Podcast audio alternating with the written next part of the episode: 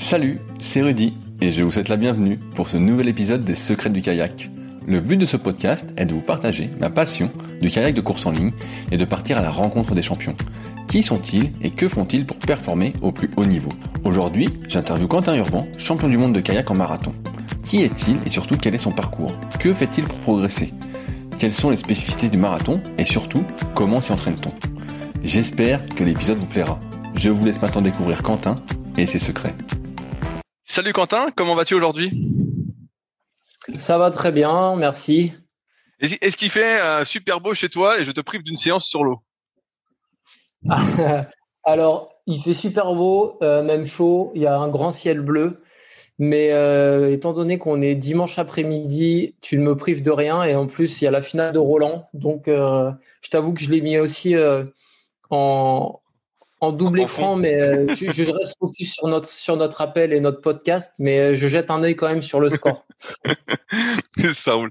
Euh, est-ce, que tu te souviens de ton, de ton tout premier souvenir en kayak? C'était au club de Vernon. je pense que ça devait être dans un petit bateau blanc, un jumper. Euh, c'était sur l'île, euh, au proche, enfin proche du club. Euh, là, chaud, je dirais comme ça. mon premier souvenir. Après, là, j'ai sur la porte de la maison, j'ai une photo avec avec mon père qui date de 97, ça fait un moment, mais je suis assez content que cette photo, d'avoir cette photo, parce que ça, justement, ça me rappelle un peu d'où je viens je, crois que cette photo, je suis tombé dessus parce qu'elle a dû être euh, reprise dans des articles te concernant, non? Sur le net. Je l'ai posté sur Insta. Euh, j'ai dû, je l'ai posté sur Insta il n'y a pas, il y a pas si longtemps, parce que je, suis retombé dessus euh, un peu par hasard et c'est vrai que bah, c'est aussi bien de montrer et de se rappeler d'où on vient. Et toi, ton père, il faisait donc du kayak? Ouais, bah c'est lui qui m'y a amené en fait. Euh, il a commencé un an avant moi et, euh, et mes parents m'y ont amené après parce que je, bah, je touchais un peu tous les sports euh, étant gamin. Et puis bah pourquoi pas le kayak? En plus apparemment j'avais peur de l'eau quand j'étais petit, chose que je, moi je ne me souviens pas. Mais mais voilà ouais, du coup c'est lui qui a, qui a commencé un an avant moi. C'est marrant ce que tu me dis parce que j'en ai j'ai interviewé euh, Nelia euh, juste avant toi euh, il y a quelques jours et elle me disait pareil que ses parents l'avaient mis au kayak parce que elle avait peur de l'eau entre guillemets qu'elle s'en souvenait pas. donc, ah bah, en même temps moi ça fait un moment ça fait plus de ça fait presque 24 ans donc tu vois c'est ça, ça remonte à, à, longtemps. Et, et c'est un truc auquel tu as tout de suite accroché le kayak alors? Euh, bah oui, ça, c'est vrai que je m'y suis tout de suite plu et euh, il y avait aussi bah, le fait que ce soit un bon club avec une bonne, euh, une bonne ambiance, une bonne émulation à l'intérieur du club. on était un bon groupe de copains en plus et, et puis une bonne animation aussi. fait que bah voilà, moi je m'y retrouvais, mon père aussi, je pense, parce qu'il avait un bon groupe de compétition aussi euh, avec qui il s'entendait, il s'entendait très bien et donc c'est vrai que ça, bon, on s'y est attaché hein, donc j'y suis resté 20 ans dans le club donc euh, donc c'est vrai que c'est c'était c'était vraiment sympa. Ton père il a fait aussi des compétitions de kayak, tu dis il a commencé un an avant toi et donc il a fait des compétitions de quoi après en kayak? Bah, on, était issu du club de, kayak, donc c'est un club de course en ligne. Euh, il a fait les compétitions, euh, les championnats de France de fond, championnats de France de vitesse et championnats de France de marathon. Euh, voilà, il y avait une grosse. Bah, c'est un club de compétiteurs, hein, parce qu'on on a longtemps été en première division au niveau du classement national. Euh, et, donc voilà, ouais, il faisait partie du groupe, euh, du groupe de compétition. Euh, enfin, il, a même été président du club les années après. donc ouais, il, a vraiment participé à la vie du club aussi. Ouais, bah, je te remercie parce que ça me paraît assez rare de commencer tard le kayak parce que ton père, il a commencé à 24 ans, je sais pas quel âge il a aujourd'hui, mais on a à peu près le même âge. Il devait avoir 30 ou 35 ans aux alentours de ce qu'on a aujourd'hui. Et donc, il a réussi rapidement à faire des compétitions de course en ligne. Alors, ce qui me paraît assez peu évident quand on est adulte, non? Oui, oui, mais après, c'est vrai que ben, la culture du club vraiment à Vernon, c'est euh, les équipages. Et au-delà du monoplace, en fait, il a fait, ils étaient un bon groupe chez les vétérans tout de suite, avec bah, notamment Xavier Vincent Florio, il y avait Jean Bettencourt, Hervé Dassy, bah, il y a eu Christophe Herbin justement. Et j'en oublie, mais voilà, c'était vraiment bah, comme une bande de copains en fait qui préparaient un K4 5000 mètres ou, euh, ou les championnats de France. Et euh, voilà, je pense au-delà de, des courses en monoplace, euh, bah, ce qui lui faisait plaisir, c'était aussi de monter dans, dans, les bateaux, les bateaux longs. Et, voilà, ce que le, le samedi après-midi au club de Vernon, c'est la sortie équipage où tu composes euh, les bateaux avec, euh, avec tout le monde, donc tu, tu navigues avec les gens de, de différents niveaux. Et, euh, et voilà, c'est une espèce de petite culture de, de l'équipage qui, qui a fait que bah voilà, il, il s'est aligné sur, sur les compètes avec, avec le groupe de copains. Et puis, puis ça a pris. Et puis bah, moi, en fait, naturellement, j'ai suivi. Toi, quand tu as commencé enfant, est-ce que tu as fait quand même un peu d'eau vive ou pas du tout? Bah, si tu veux, en Normandie, euh, quand on faisait des courses de rivière, euh, on ne peut pas appeler ça vraiment de l'eau vive. Euh, parce qu'il doit y avoir des passages classe 2 éventuellement, peut-être classe 3, mais sur pas vraiment pas long du tout. Donc voilà, c'est ce qui. Je me suis limité à ça au niveau eau vive.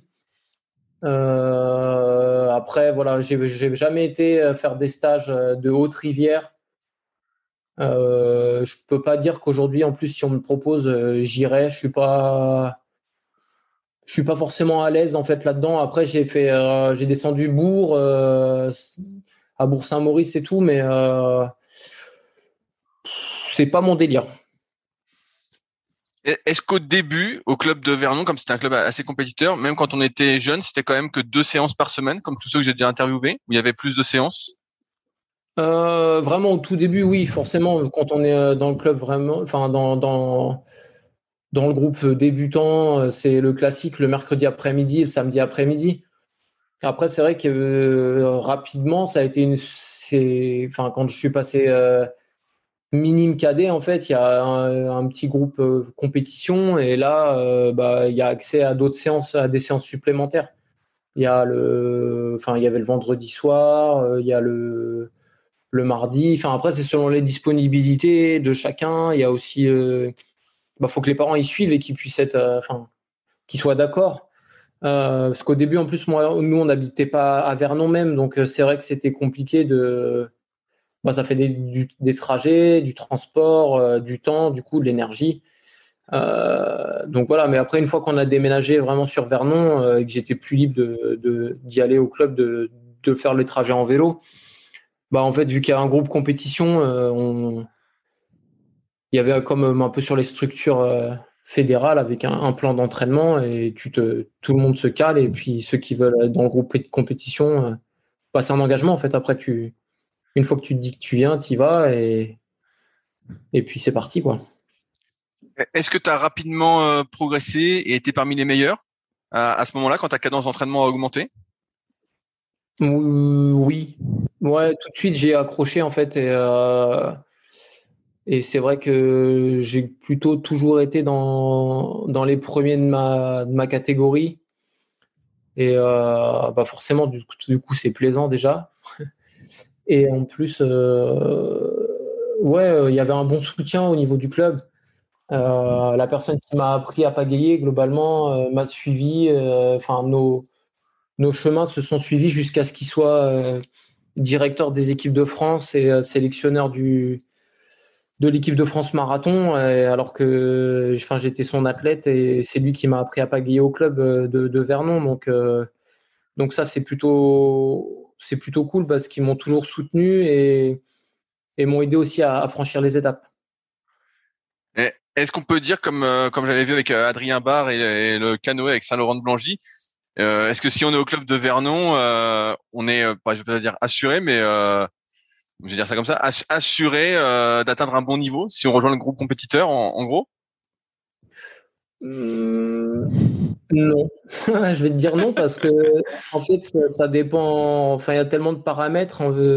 C'est pas un automatisme en fait. Si c'est pas parce que demain Michel il va aller sur le pôle France que ça va devenir une bête de guerre et que il va être claqué des, des, finales ou des, podiums au, championnat du monde. Il y en a. Enfin, non, non, c'est pas c'est pas du tout comme ça que ça fonctionne.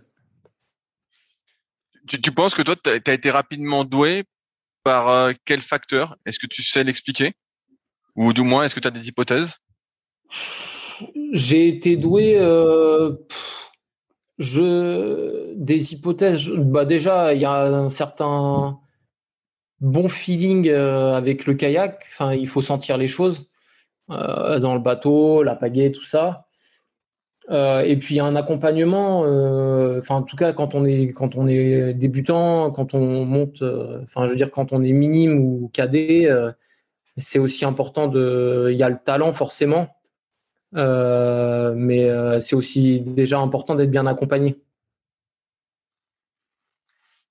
à partir de quand tu es entré en équipe de France?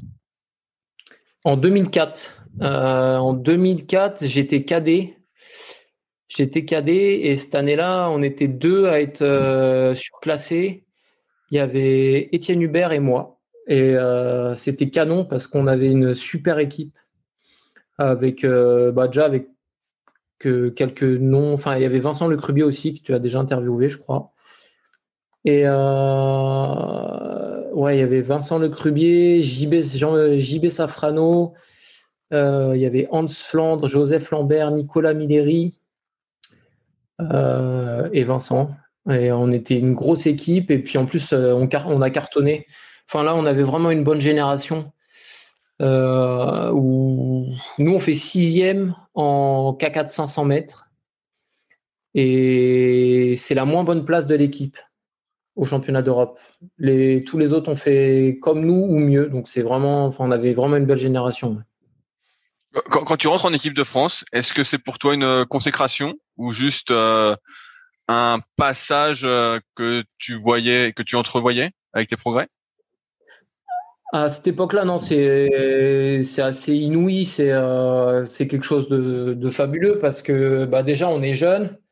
Enfin, je suis, je me retrouve aux sélections équipe de France qui était à Boulogne-sur-Mer cette année-là, je me souviens, et qui était dans des conditions assez affreuses. C'était compliqué, euh, le bassin, il y avait beaucoup de vagues, du vent. Et euh, je fais un super 1000 mètres, je sais plus ce que je fais, mais on arrive super serré. Euh, avec, je me souviens de regarder Joseph Lambert sur la ligne et quelqu'un d'autre. Et sur le 500, je passe pas en finale et Hervé Duhamel, qui était mon entraîneur du pôle espoir, me motive bien et me dit allez faut faut faire un bon 500 euh, c'est important pour la suite et tout mais moi je réalisais pas du tout j'étais pas du tout projeté sur euh, sur euh, sur une éventuelle sélection quoi et à cette époque-là vraiment c'est super cool parce que bah, je gagne la finale B mais ça nous a donné une opportunité avec Étienne de, rentrer chez les grands d'avoir un aperçu de ce que c'est les compétitions internationales un petit peu en avance, mais on était avec des gens un peu plus âgés, déjà matures. Euh, un mec comme Vincent, comme, euh, comme JB, en plus, je me souviens, JB, je m'entraînais avec lui au quotidien à, Caen, avec Hervé aussi, et euh, c'était génial en fait de déjà bah, partir sur un championnat avec eux. déjà, voilà, ça, ça booste en fait. Tu, tu réalises un peu ce que tu fais et tu après coup, en fait, tu te dis que t'es pas, que peut-être pas là par hasard, que c'est pas en fait que de la chance et et voilà, même si au final, euh, lors de ma première sélection, euh, peut-être le truc que j'attendais le plus, c'était ma dotation équipe de France. je, vois bien l'idée. Est-ce que à ce moment-là, tu suis une scolarité particulière ou tu es encore scolarisé normalement? Je suis au pôle espoir à Caen je suis au Pôle Espoir à Caen et donc du coup, bah, c'est, euh, il y en a des aménagements à, au lycée La Place et euh, on peut, il y a des aménagements qui font qu'on peut s'entraîner quand même deux fois par jour. Et euh, donc oui, on peut appeler ça une scolarité particulière. Là, là, tout à l'heure, tu disais que tu étais sélectionné équipe de France et que en cadette, tu es rentré directement en équipe de France senior, en fait, ou c'était junior? Ou c'est Non, junior, ouais. Non, non, junior. junior j'ai fait junior en 2004, 2005 et 2006. Et là, tu parlais du K4 500 mètres. Au début, tu te destinais plus au sprint, le 500 mètres, ou c'était ta spécialité? Bah, ouais, en fait, le chose qu'on essaye de faire bouger euh, au jour d'aujourd'hui et qui a commencé à bouger en fait. Mais à l'époque, clairement, le marathon c'était euh, une discipline de l'ombre et euh, c'était à part quelques seniors qui étaient déjà un petit peu spécialisés, le, les juniors qui, allaient courir un championnat du monde, si tu veux, c'était vraiment les sprinteurs en fait qui, qui, qui avaient envie euh, de, de courir, euh, qui enfin qui avaient envie et qui avaient la capacité aussi bien sûr euh, aller euh, sur le championnat du monde, chose que bah, Vincent avait fait justement, euh, Stéphane Boulanger aussi, euh, voilà tout ça. Et, donc toi tu te destinais plus au sprint au départ alors? Complètement, complètement, mais parce qu'en fait c'est c'est le, le j'étais dans dans le moule fédéral si tu veux. C'est que de toute façon quand tu commences euh, tu rentres sur une structure et il faut faire du sprint. Donc euh, donc tu fais du sprint parce que l'animation mais tout est construit comme ça. L'animation nationale elle est elle est basée sur le programme olympique euh, elle est enfin tout évolue le championnat de France aujourd'hui il y a plus de 1000 mètres pourquoi? Parce qu'aux jeux olympiques il y a plus de 1000 mètres non plus en fait et, donc, du coup, bah, tu rentres sur une structure fédérale. Alors, certainement, aujourd'hui, ça a évolué et je l'espère, mais moi, je suis plutôt dans ce. Dans, c'est plus mon époque, entre guillemets, on dirait un vieux, mais c'est un peu vrai. Mais si tu veux, à mon époque, c'était, euh, tu avais les tests euh, classiques, enfin, les tests. Et c'était pour rentrer sur un pôle et c'était pour faire du sprint, point barre. Et le marathon, c'était un truc ça, ça existait, mais, mais clairement pas en mode, euh, pas du tout en mode, euh, bah allez, je vais faire une carrière de marathonien euh, à fond quoi. Est-ce que tu aimais, avant de te mettre au marathon, justement, faire des longues distances en kayak? Oui, oui, bah j'ai. De toute façon, je suis revenu à la maison mère un petit peu parce que j'ai toujours aimé ça. J'ai toujours aimé ça et j'ai toujours été j'ai toujours été bon aussi en junior avec Étienne. Euh, on a gagné en K2. Euh, au championnat du monde, il gagne, moi je fais deuxième. Euh, l'année d'avant, je gagne une Coupe du Monde. ça m'a toujours, ça m'a toujours plu parce que la, course, la course du marathon, c'est c'est la gestion de l'imprévu et, et c'est tactique et puis c'est fun. Est-ce que tu peux expliquer ce que c'est euh, une course de, marathon en kayak pour ceux qui ne connaissent pas exactement? Eh ben, le marathon en kayak, alors je veux dire ma distance pour les seniors parce que les plus jeunes, bah, c'est beaucoup plus court. C'est 29,8 euh, km. On, fait, euh, on tourne sur des boucles qui font à peu près 3 km 5 ou un peu plus. On fait 8 grands tours et un petit tour à la fin. Et les tours sont séparés par un portage. C'est-à-dire qu'on sort du bateau on court avec le bateau à la main et on rembarque.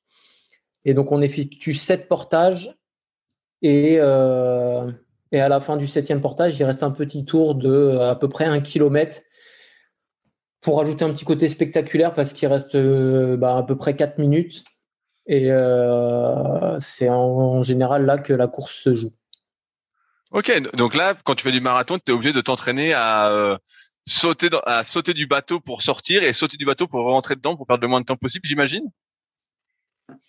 Oui, oui, bah c'est ça. Après, ça dépend, ça dépend des, des conditions, ça dépend du, du type de portage aussi, parce que bah, il y a les portages plage, il y a les portages ponton, ça dépend de la hauteur du ponton, ça dépend du vent, ça dépend. Il y a plein, il y a énormément de paramètres à gérer. Mais euh, oui, effectivement, quand euh, les conditions sont bonnes et tout, euh, le but, que ce soit sur un ponton ou sur une plage, c'est que le bateau soit jamais à vitesse zéro en fait. C'est si tu veux, c'est pas on arrive, on pose le bateau au bord, on se prend le temps de s'asseoir dedans et non, c'est vraiment on court, on court, euh, on saute dans le bateau et puis euh, et puis c'est reparti quoi.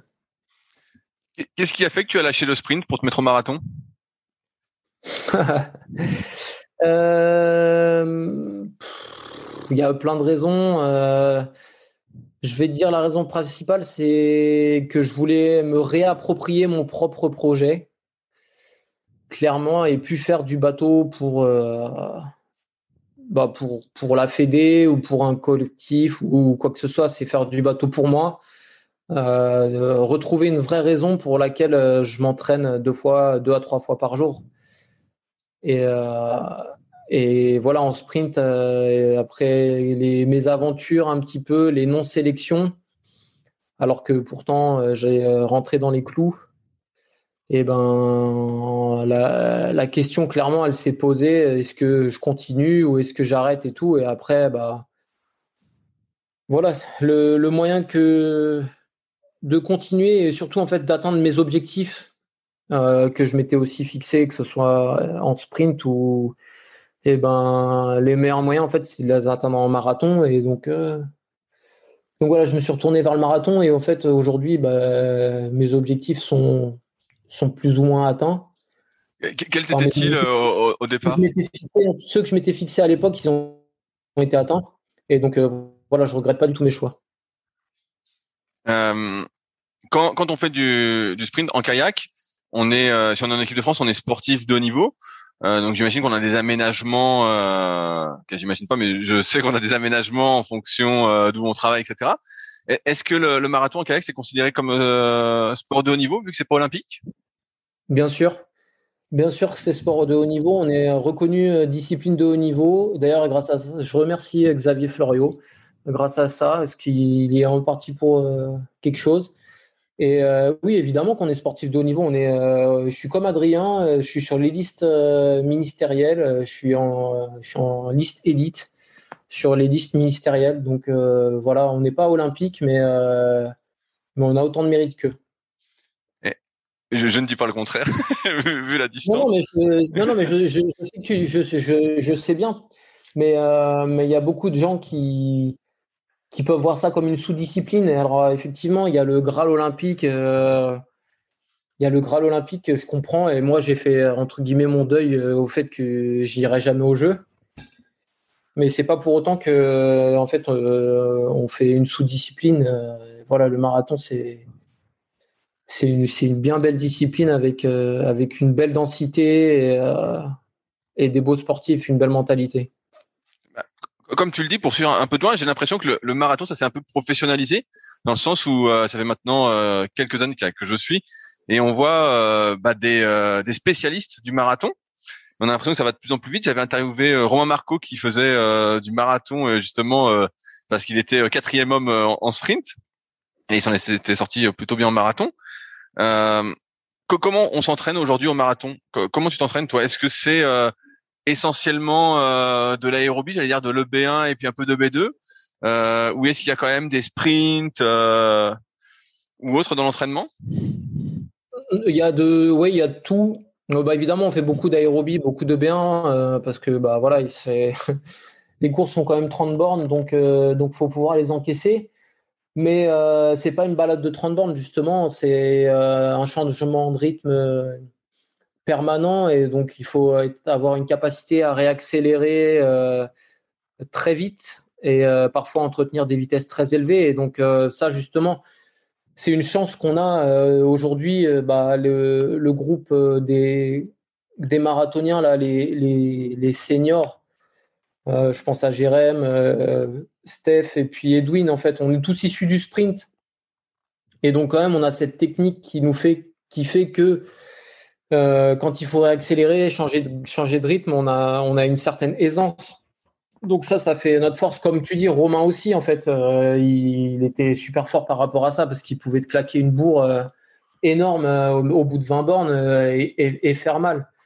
Après, on était trop, encore trop, il y a, je vais dire, il y a encore trop, 3-4 ans, même un peu, ouais, plus 4-5 ans, on était trop en mode encore course en ligne. C'est-à-dire que on s'était dit, bah voilà, on a une technique de course en ligne, euh, on va venir faire du marathon, on se spécialise, mais on n'avait pas trop fait d'adaptation, euh, notamment en termes de technique et en termes de matériel. Et une fois qu'on a fait ces changements, en fait, on a un peu passé un petit cap aussi. Est-ce que, tu peux expliciter ces, changements justement techniques? Est-ce que c'est par exemple pagayer un peu moins haut, plus en fréquence, une pagaie plus petite? C'est l'adaptation au niveau du, matériel. on a tous réduit la taille de notre pagaie en, en, taille, en surface de, de pale aussi. on est quasiment tous à passer à plus petit. bah, du coup, en fait, ça, ça donne une évolution technique euh, un peu obligatoire. Tu pagues avec moins long et, moins gros, donc forcément tu forcément bah, tu vas paguer un petit peu plus vite, mettre plus de tours. Euh, mais du coup, pour pas trop te fatiguer, bah, tu peux pas avoir tout le temps beaucoup beaucoup euh, d'appui. Donc bah c'est une cadence plus haute, on fixe un peu moins les mains sup, il y a moins de tempo. Disons que ça, c'est un peu les bases. Si je te, les ça, ça, se fait à, quelle cadence un, marathon, entre guillemets, si on fait une moyenne? Je sais pas, je dirais euh, entre 80 et 90, peut-être. Ah, ah ouais, ah ouais, ça tourne à fond alors euh, pour un marathon. Ah ouais, je me rendais pas compte. Ok. Et euh, 80-90. Et c'est pour quelle vitesse à peu près? Quand En monoplace, c'est 14 de moyenne. Ah ouais. Et en, en biplace, ça donne quoi alors? À plus de 15. Ah ouais. Et, quand tu dis que tu as réduit la, surface de pale et la longueur de ta pagaie, pour toi, ça donne quoi, euh, par exemple, quand tu faisais de la course en ligne euh, sprint et maintenant de la course en ligne marathon Les différences? Quand je faisais de la course en ligne euh, en sprint, bon, je fais n'importe quoi. Il y a eu une mode que j'ai suivie un peu au niveau des, des grands, Seb, La mode a été pendant un moment à avoir une grosse pagaie euh, assez grande. Et donc, du coup, j'ai pagayé en bratch à 2, mine euh, en 2,18, de 18,5. Euh, et puis, ça le faisait. Hein. Forcément, on s'adapte. Et puis, voilà, aujourd'hui, je pagais en, en bratch à 11 mine en 2,16 ou 2,16 et demi, ça dépend, mais plutôt souvent en 2,16. Et ça, ça, correspond à quoi, Bracha 1, qui a Bracha 11 mines? C'est quoi, c'est 775 ou 760 760, ok. Ouais. Et, et le, bateau en marathon est également plus léger, si je dis pas de conneries. Ouais, il fait 8, 8 kilos. Ah, 8 kilos Ah ouais, et par contre, c'est la même forme, c'est le même bateau pratiquement. Ouais, c'est exactement la même forme. On a les mêmes formes, on a le même accastillage globalement, sauf qu'on a une pompe dans le bateau. Mais euh, non, c'est 8 et le K2, c'est 12. En fait, le, notre notre biplace fait le poids du mono en, course en ligne. Est-ce que ça t'a fait, est-ce que ça fait bizarre quand on passe euh, du sprint au, du bateau de sprint au bateau de marathon, étant donné qu'il y a 4 kilos d'écart? Ça fait bizarre, euh, oui. Après, bah, quand là on est, euh, quand on fait les courses de fond ou de sprint, si tu veux, on est obligé de, de remettre les poids dedans. Aujourd'hui, ce qui me dérange le plus, en fait, euh, à avoir fait euh, plusieurs années de sprint, là où moi j'ai des difficultés en réadaptation, en fait, c'est par rapport à la rigidité, du bateau. C'est-à-dire que j'ai encore mon bateau de course en ligne qui est un Nelo SCS. Et euh, aujourd'hui, je suis plus à l'aise à reprendre, enfin, à garder mon bateau de marathon et mettre 4 kilos dedans que de reprendre mon bateau de course en ligne qui est déjà à 12 kg euh, tout équipé. Parce que euh, bah, en termes de rigidité, en fait, je j'assume pas le j'assume pas le, ouais, le bateau. En fait, il me, il me renvoie pas il me renvoie pas ce que je lui donne, si tu veux. Et du coup, euh, je suis plus à l'aise avec mon bateau de marathon. Est-ce que c'est est -ce c'est un peu comme les, manches de pagaie avec différentes rigidités? Oui, exactement. Bah, le manche aussi, justement, j'en ai pas parlé, mais on a le, le manche de, de la pagaie, euh, c'est une paille, quoi. Le truc, il est super souple. On pagaie avec des pagaies. Enfin, la plupart des marathoniens, là, on, est, on est beaucoup à avoir des pagaies très très souples avec un manche. Euh, les manches, enfin, moi, je pagaie en bras de chat euh, avec les manches un peu de surf ski, quoi. Parce que pour bien réaccélérer au bout de, de 20-25 km et sans que ça, ça tape trop dans les avant-bras ou les tendons euh, des biceps, des épaules, ben, c'est bien d'avoir euh, quelque chose d'assez souple. Ok. Aujourd'hui, est-ce que ça t'arrive encore de faire euh, des compétitions de sprint? Bah, Bien sûr. On pas regardé les résultats du dernier Open de K2. On a failli aller aux Jeux Olympiques avec. Oui, bien, bien sûr. Oui, je, vous ai vu. Vous étiez, pas loin, mais, Non, mais bien sûr, on le fait avec plaisir. Oui, c'est vrai. Parce que ça, reste important de garder le contact avec ça. Comme je te dis, on est amené à faire des gros sprints. Hein. le, un sprint à la fin du 30 bornes, enfin le dernier kilomètre du, du marathon, il est intense. Enfin surtout le, dernier 500 mètres après le dernier virage. Enfin ça peut, si ça attaque dès la sortie du virage, il faut être capable de tenir une cadence très élevée, une vitesse très élevée. Donc c'est vrai que c'est bien de garder le contact et puis c'est toujours agréable aussi pour nous de se remettre dans un sabot et de, se confronter directement euh, bah, aux mecs euh, qui préparent le sprint. Après, moi, j'ai plus de mal maintenant à revenir en, monoplace parce que, bah, parce que j'aime pas me faire rouster en fait. Et, euh, et avec le marathon, on a quand même perdu un petit peu cette vélocité que les gars ils ont sur le sur le départ, euh, je parle du 1000 mètres notamment, on prend une rafale euh, les 200 premiers mètres et après, on peut plus ou moins maintenir la même vitesse qu'eux, mais c'est vrai qu'on a perdu ça. Et, euh, voilà, en mono, moi, je m'y retrouve plus trop. Alors après, je ferme pas la porte, hein, je ne dis pas que j'en ferai plus jamais. Mais là, ces derniers temps, c'était moins mon délire, alors que m'aligner, tu vois, dans un K2000, bah là, avec Jérém, c'est toujours un plaisir. Mais si on fait avec le club avec Stéphane et Guillaume euh, sur du K4000. Euh, enfin, on fait même le K4 500. Euh, on y va, enfin, les yeux fermés, quoi. Est-ce que, comme c'est une discipline aérobie qui nécessite tu me corrigeras si je me trompe, mais beaucoup d'entraînement. Tu vois, j'ai interviewé Nicolas Lambert qui me disait que lui, bah, avec le surski, il y avait beaucoup d'entraînement et qu'il n'avait pas trop le temps de faire tout ce qui était préparation physique générale autour. Est-ce que toi, tu fais beaucoup de préparation en dehors du bateau? Euh, oui, et on veut euh, absolument garder le contact avec ça, en fait, parce que euh, bah, c'est Nico, Nicolas Parguel, le manager de l'équipe de France de marathon, qui nous fait les plans d'entraînement.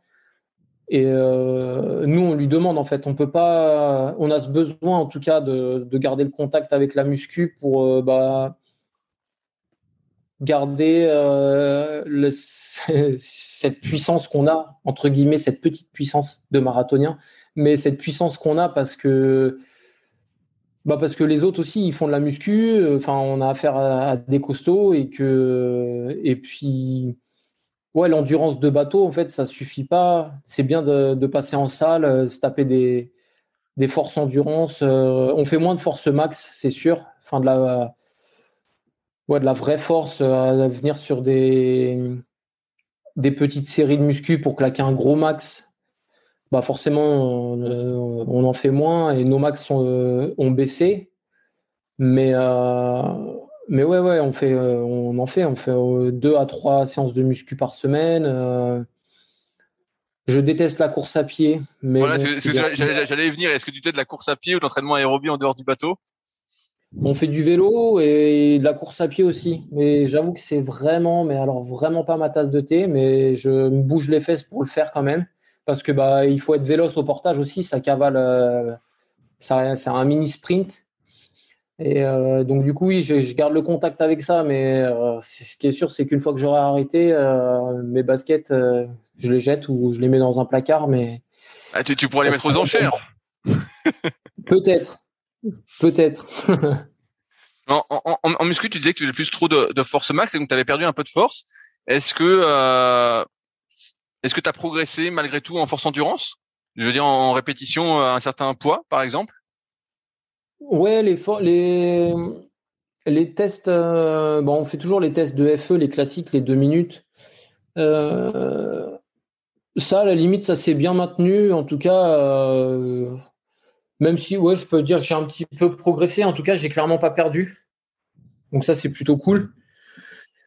Euh, après, voilà, on essaye de se maintenir au niveau de la force, mais euh, on fait, euh, on fait ce qu'on peut.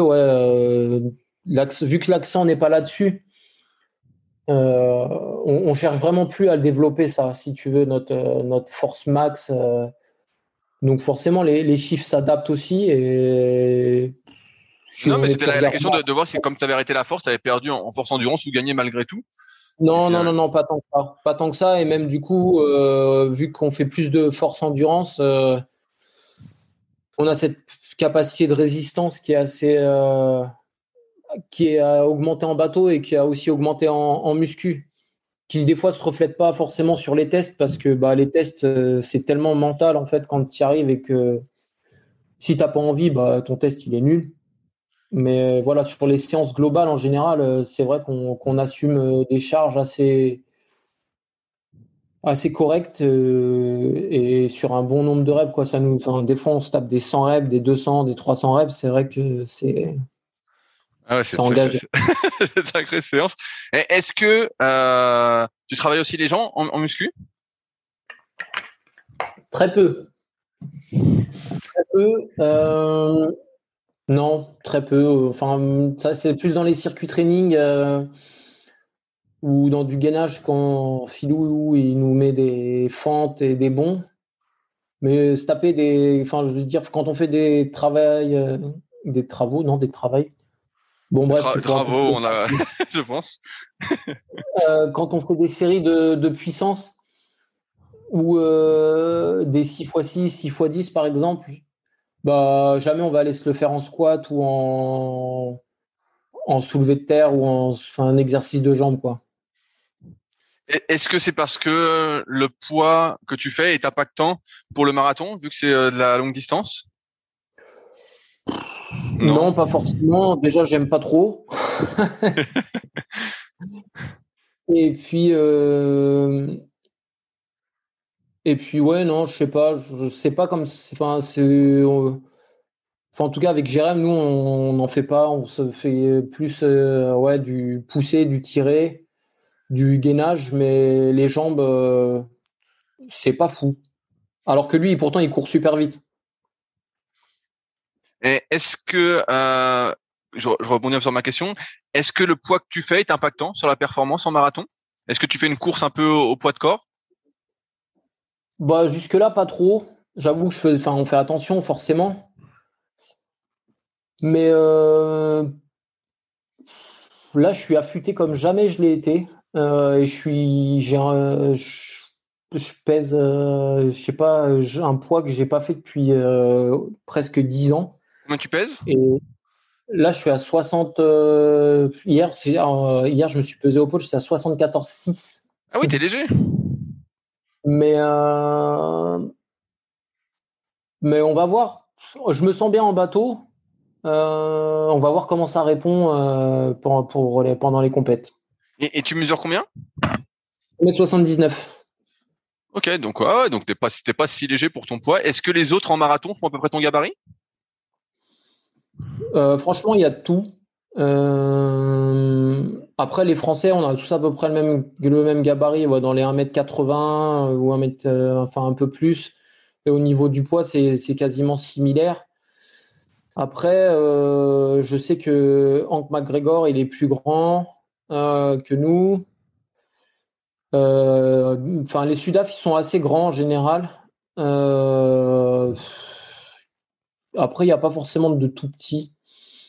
Euh, disons que comme ça, je dirais le 75-80 kg, 1m80, ça reste à peu près le, le, moule du marathonien. quoi. Est-ce que tu fais, euh, tu fais une alimentation particulière pour le marathon? Non, pas particulière. Euh, après, là, je me suis rendu compte euh, d'un truc en 2019, là, quand, euh, euh, quand on a gagné avec Jérém. inconsciemment, vraiment, vraiment sans le vouloir, les, repas d'avant-course, bah, le soir et le midi, je me suis fait des repas végétariens. Alors, souvent, ça a été parce que la viande qu'il y avait, elle, ne me convenait pas. Euh, mais euh, voilà, ça fait quand même euh, un bon petit moment que j'ai aussi un peu adapté mon alimentation, enfin changé naturellement, c'est-à-dire que je mange moins de viande. des fois, enfin, le soir, souvent, ce qui est sûr, c'est que ces derniers temps, là, ça fait, ça fait un bon moment que je mange végétarien le soir. Euh, et le midi, voilà, disons que si j'ai pas mon apport euh, de viande, soit, que ce soit de la viande blanche ou rouge ou du poisson, dans la journée, ça me dérange pas plus. Alors qu'avant, pour, enfin, c'était entre guillemets un peu indispensable pour moi. Euh, j'espère que mon petit frère il va écouter ça, ça va le faire rire, il va me dire que je suis un idiot parce que ça fait 4 ans qu'il me le dit. Mais euh, il n'y a que les cons qui changent pas d'avis. Voilà. Voilà, tu, as le droit d'évoluer, c'est normal. Euh, en fait, je posé cette question-là parce que quand les efforts sont de plus longue durée euh, en marathon, je me disais que l'alimentation devait être peut-être un peu plus pointue, notamment d'un point de vue énergétique, dans le sens où peut-être que tu t'alimentes durant un marathon ou durant une longue séance. Avec, euh, tu vois, en vélo, ils prennent, ils prennent des gels. Est-ce que toi, tu prends des trucs comme ça durant tes séances longues ouais, ouais, marathon? ça, bah, c'est primordial. En fait, on peut pas on peut pas se lancer dans la course avec juste euh, notre poche euh, d'eau, quoi, parce que, bah, comme tu le dis, c'est la course est énergivore au possible et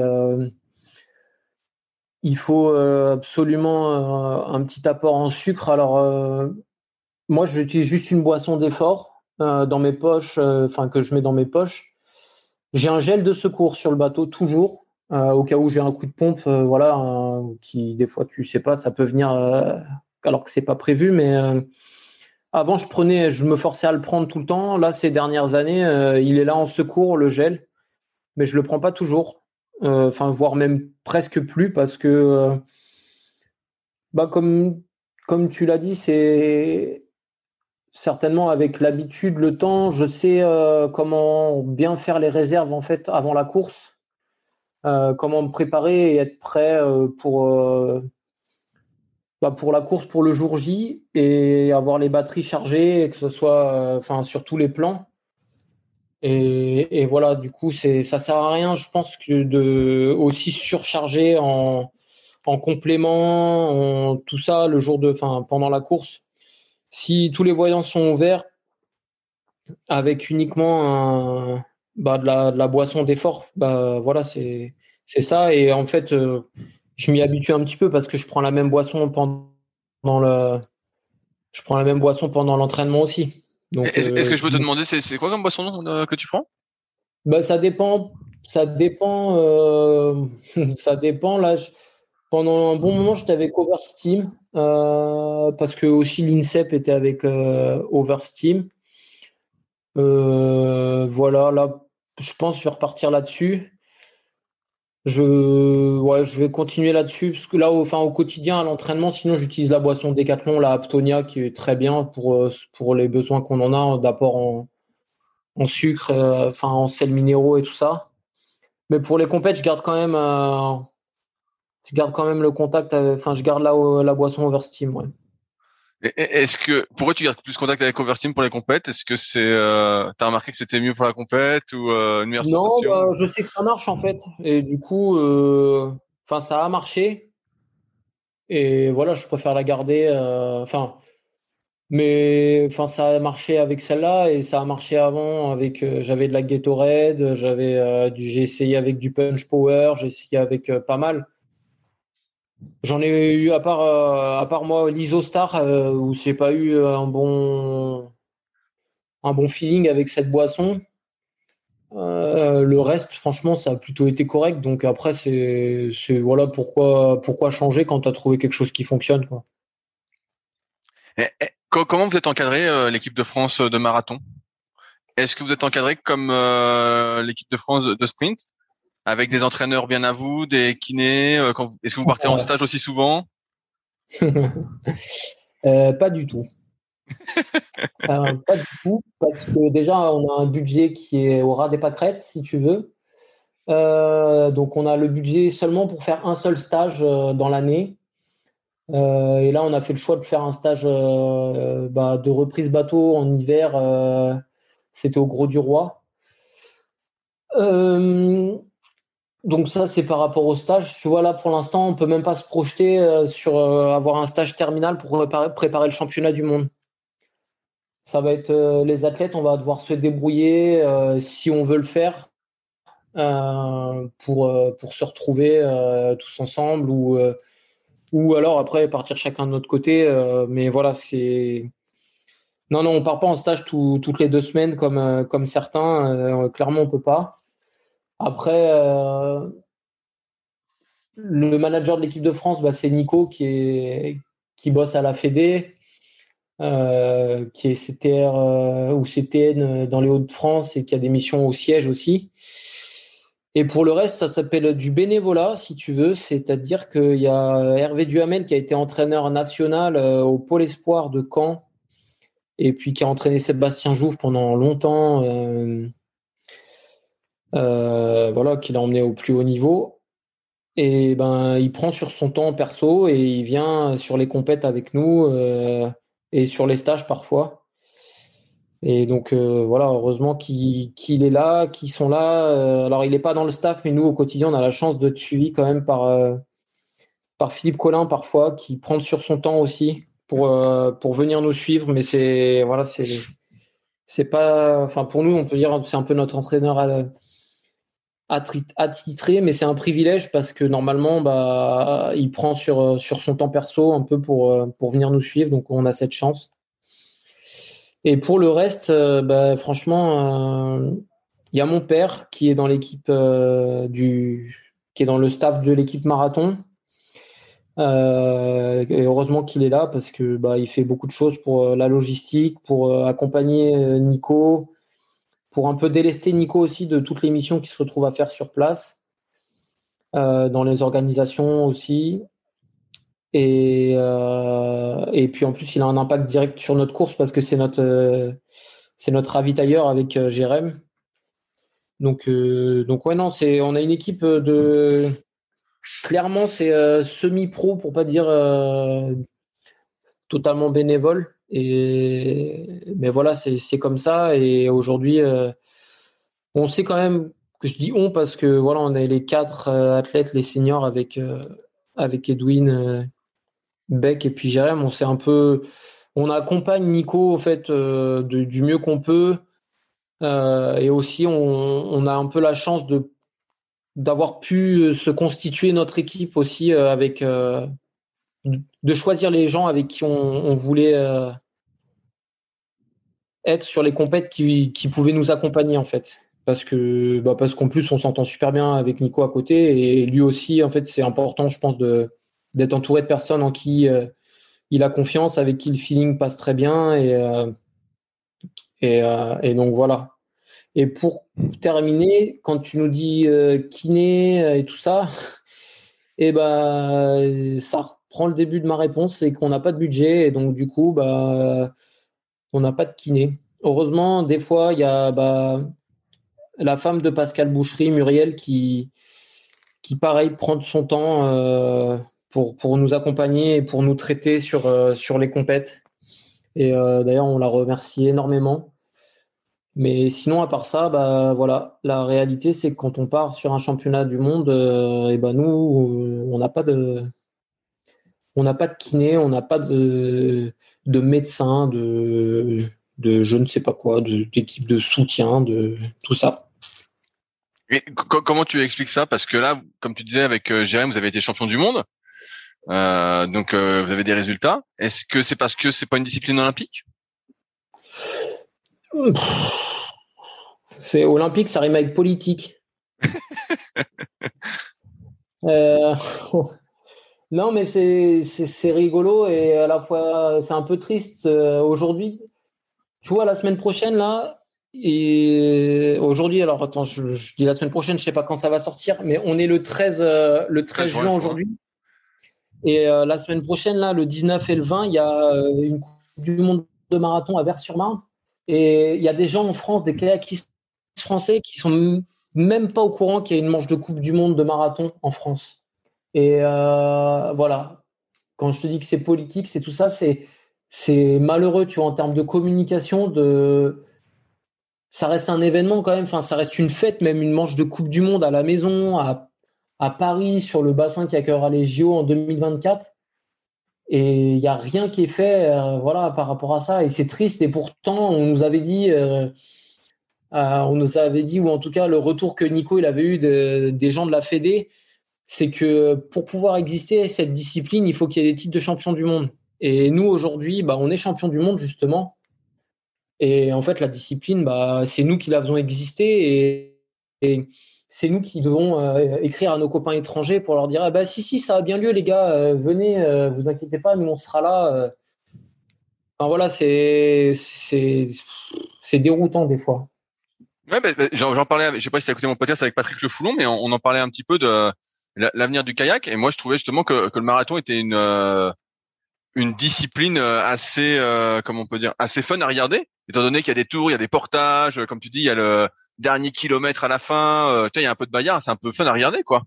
Ça pourrait être, à, mon sens, beaucoup être mis, plus en avant que d'autres disciplines de la course en ligne qui peut être un peu longuette ou euh, pas très fun à regarder, notamment pour le grand public. Je pense que c'est mon avis, mais ça pourrait être euh, peut-être que le grand public pourrait regarder plus facilement euh, ce genre d'événement, non? Si c'était médiatisé. Bah, carrément.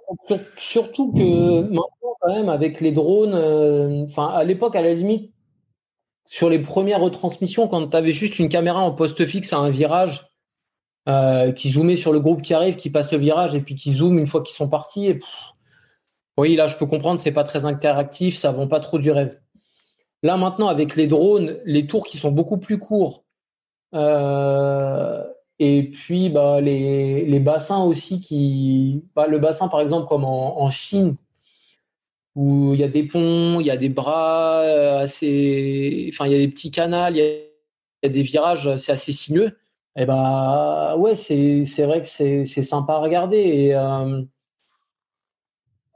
et la plupart des gens, en plus, qui prennent le temps, parce qu'il faut prendre le temps, en fait. C'est pas le tout de se dire, ouais, mais non, c'est nul et tout, en fait. Si t'as pas le temps de regarder, bah, tu sais pas. Et la plupart des gens qui avaient ce discours-là et qui ont pris le temps de regarder, finalement, ils se disent, ah ouais, mais en fait, c'est pas mal du tout. C'est vrai que c'est assez amusant, il y a des rebondissements. Et puis, euh, et puis comme je le dis, euh, c'est la gestion de l'imprévu, en fait. Tu sais pas vraiment, tu peux pas prédire ce qui va se passer. Notamment, euh, avec ce format de course assez court, enfin de, de tour assez court, de portage qui revient souvent, et puis il y a une grosse densité, quoi. Je veux dire, là, quand tu fais un groupe de tête où tu as 10 mecs au bout de 25 bornes qui sont encore ensemble euh, et qui restent un grand tour, un petit tour, bah faut serrer les dents et tu sais pas. Enfin, tu, tu, tu peux te dire que tu as encore ta chance, quoi. Ouais, ouais, donc, euh, ben non, mais je suis, euh, moi, moi, je trouve que c'est assez sympa à regarder justement, et c'est vrai que euh, là, ce que tu décris, euh, je m'attendais pas euh, à si peu d'aide extérieure. Est-ce que toi, personnellement, tu fais des choses justement dans cette optique un peu de, haut niveau Je sais pas, comme justement de toi-même, peut-être aller voir un kiné ou un ostéo ou faire de la, ce qui est un peu à la mode, ce que beaucoup font, c'est la préparation mentale. Est-ce que c'est des choses que toi tu fais de ton côté justement? Ouais, ouais, bien sûr. Je fais je bosse avec un ostéo au pôle et euh, quelqu'un à l'extérieur. Enfin, l'ostéo au pôle, non, c'est pas vrai. Avec quelqu'un qui, qui s'occupait de nous au pôle et puis euh, que je continue à voir euh, hors structure, qui s'appelle Maxime Cousin. Et puis, je bosse aussi avec un chiropracteur, Maxime Canu, qui, qui lui exerce dans Paris plus euh, voilà une autre personne, une ou deux autres personnes également, pour ce qui est de prendre soin de, de mon corps physiquement et euh, mentalement. Oui, j'ai aussi euh, j'ai aussi besoin et, et quelqu'un, enfin du monde. plus si besoin, j'ai moins un suivi régulier en fait, c'est plus quand j'en ressens le besoin, je fais un appel ou un message et parfois, ça suffit en fait pour me, pour me rebooster, pour euh, me remettre dans le droit chemin, pour, euh, pour me redonner confiance. Mais oui, oui, c'est, puis c'est super important. C'est super important. J'incite euh, tout le monde à. Tous ceux qui, souhaitent, enfin, qui sont en marche pour faire du haut niveau ou, ou, ou même qui sont curieux, en fait, ça vaut le coup de, d'essayer. Ça vaut le coup d'essayer tous ces outils. En fait, moi, je les considère comme des, comme des outils à la performance.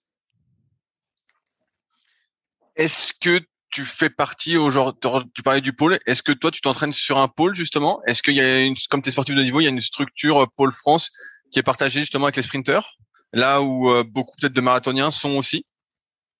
Euh, bah Alors moi je m'entraîne au enfin, on est inscrit sur le pôle, euh, sur le pôle France euh, vers euh, INSEP avec Jérém. tous les deux. Donc on a un bateau là-bas et tout, et on navigue aussi sur la Marne parce qu'on a bah, la Marne qui est à côté et qui est un super terrain de jeu. Mais c'est vrai qu'on profite de la structure fédérale pour. Euh, bah, ouais, on est inscrit sur le pôle. On est inscrit sur le pôle. Après, voilà, on n'a pas forcément de suivi au quotidien, mais on peut, on profite des installations. Et, en fait, je pose cette question-là pour revenir un peu sur le, milieu professionnel. Qu'est-ce que tu fais euh, Est-ce que tu as un travail à côté, un aménagement? Comment ça se passe?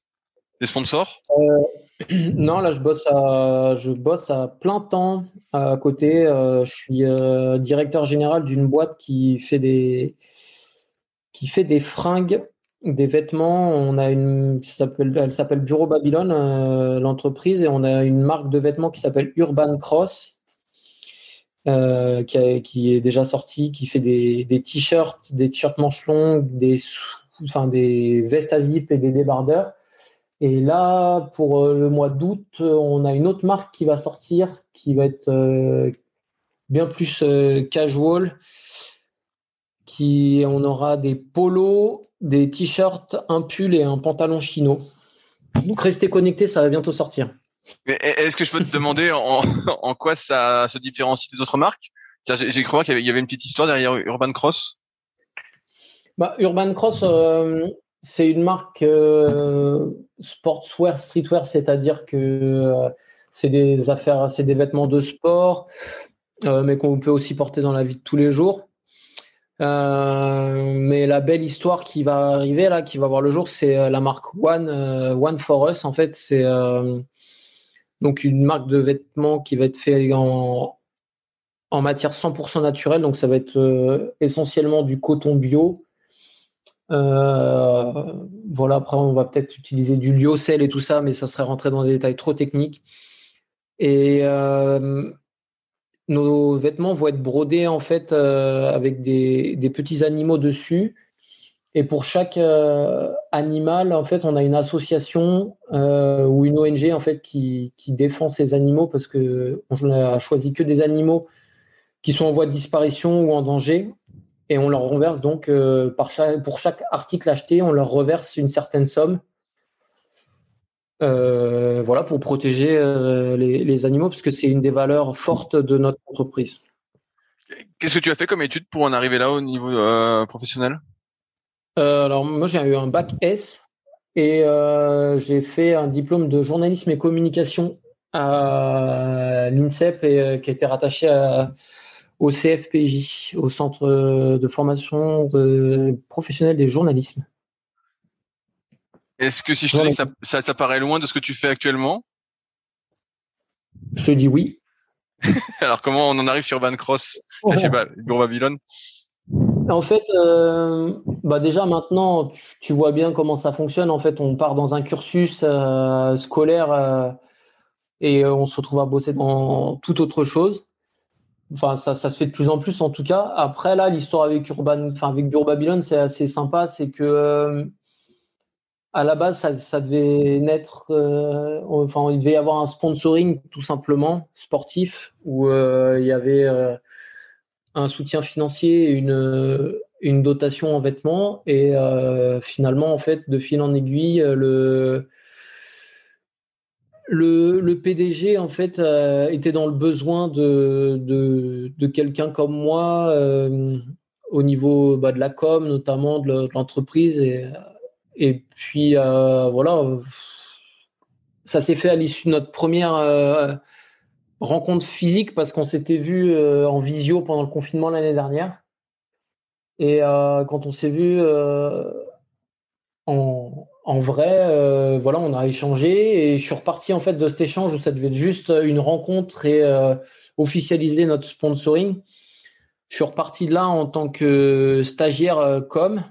Et puis deux jours après, en fait, deux jours après, je bossais euh, pour euh, l'entreprise et même pas en tant que stagiaire. Euh, je bossais pour, pour, pour, Bureau Babylone. Et puis voilà, finalement, aujourd'hui, je suis associé et directeur général. Donc, ça a été assez vite, mais c'est plutôt super cool. Et est-ce que tu bosses à temps plein malgré tes deux, trois séances par jour? Ouais. Oui, parce que bah, j'ai un poste à responsabilité on n'est pas nombreux et du coup, bah, il faut qu'on se soutienne et qu'on se serre les coudes tous ensemble. Et, voilà, donc après, ça a été une grosse adaptation, même un changement de mode de vie, on va dire parce qu'il faut aller à l'entraînement euh, super tôt le matin et, euh, puis rentrer super tard le soir. Euh, mais c'est un challenge. je prends ça comme un challenge et pour l'instant, je tiens la route. Ça. Je, je, promets rien, mais ça va. Je vais assez vite en bateau. Pour l'instant, euh, on est toujours dans les clous. Enfin, je suis toujours dans les clous pour atteindre mes objectifs, donc ça c'est cool. On va voir comment la saison se déroule, mais, mais voilà. Euh, est-ce que tu as, en plus de ton travail, des sponsors qui t'aident euh, financièrement pour ta pratique? Oui, heureusement, quand même, parce que du coup, bah, on n'a pas, on n'est pas professionnel du tout. Et puis, c'est super bien, agréable de, trouver euh, des. Parce que la, situation est, simple pour personne. Euh, avec ce, le Covid là, d'avoir encore des entreprises qui me soutiennent parce qu'ils me soutenaient avant, avant le Covid et ils, continuent, euh, ils continuent après, ce qu'ils soutiennent, enfin, ils tiennent leurs engagements plutôt et ça c'est génial. Donc j'ai ITS Group euh, qui me soutient et euh, ça fait un moment et donc je le remercie. Ils étaient même venus sur une sur une compète euh, à Amsterdam me suivre et du coup ça, ça, ça cartonne parce qu'il y a un certain il y a un échange quoi. Il n'y a pas que comment dire. Il y, a, il, y a, il y a aussi de l'humain, tu veux dire. Voilà, exactement, c'est ça qui est, qui est canon. Euh, j'ai RM Sport sponsor aussi qui me soutient et euh, bah, du coup il y a Urban Cross qui me qui me soutient aussi.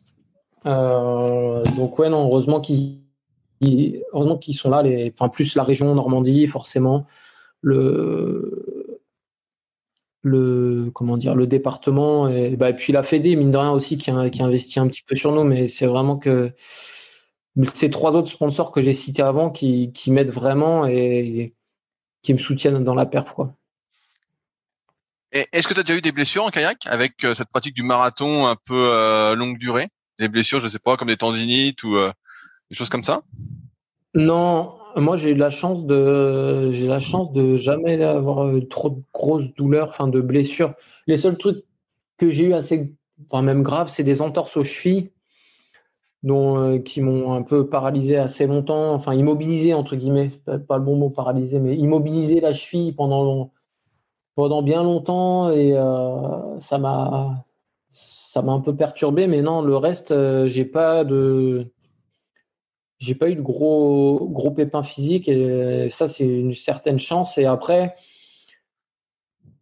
j'ai appris avec le temps un peu c'est de, de s'écouter aussi, enfin de m'écouter et de dès que j'ai enfin dès que j'avais une alerte en fait, c'était d'aller voir euh, d'aller voir les bonnes personnes quoi, d'aller voir le, le kiné, l'ostéo, enfin tout ce qu'il faut pour euh, faire tout ce qu'il faut en tout cas pour pas que ça me perturbe et pas laisser traîner des douleurs pendant euh, pendant je sais pas combien de temps en se disant bah c'est bon de toute façon arrive un moment ça va passer.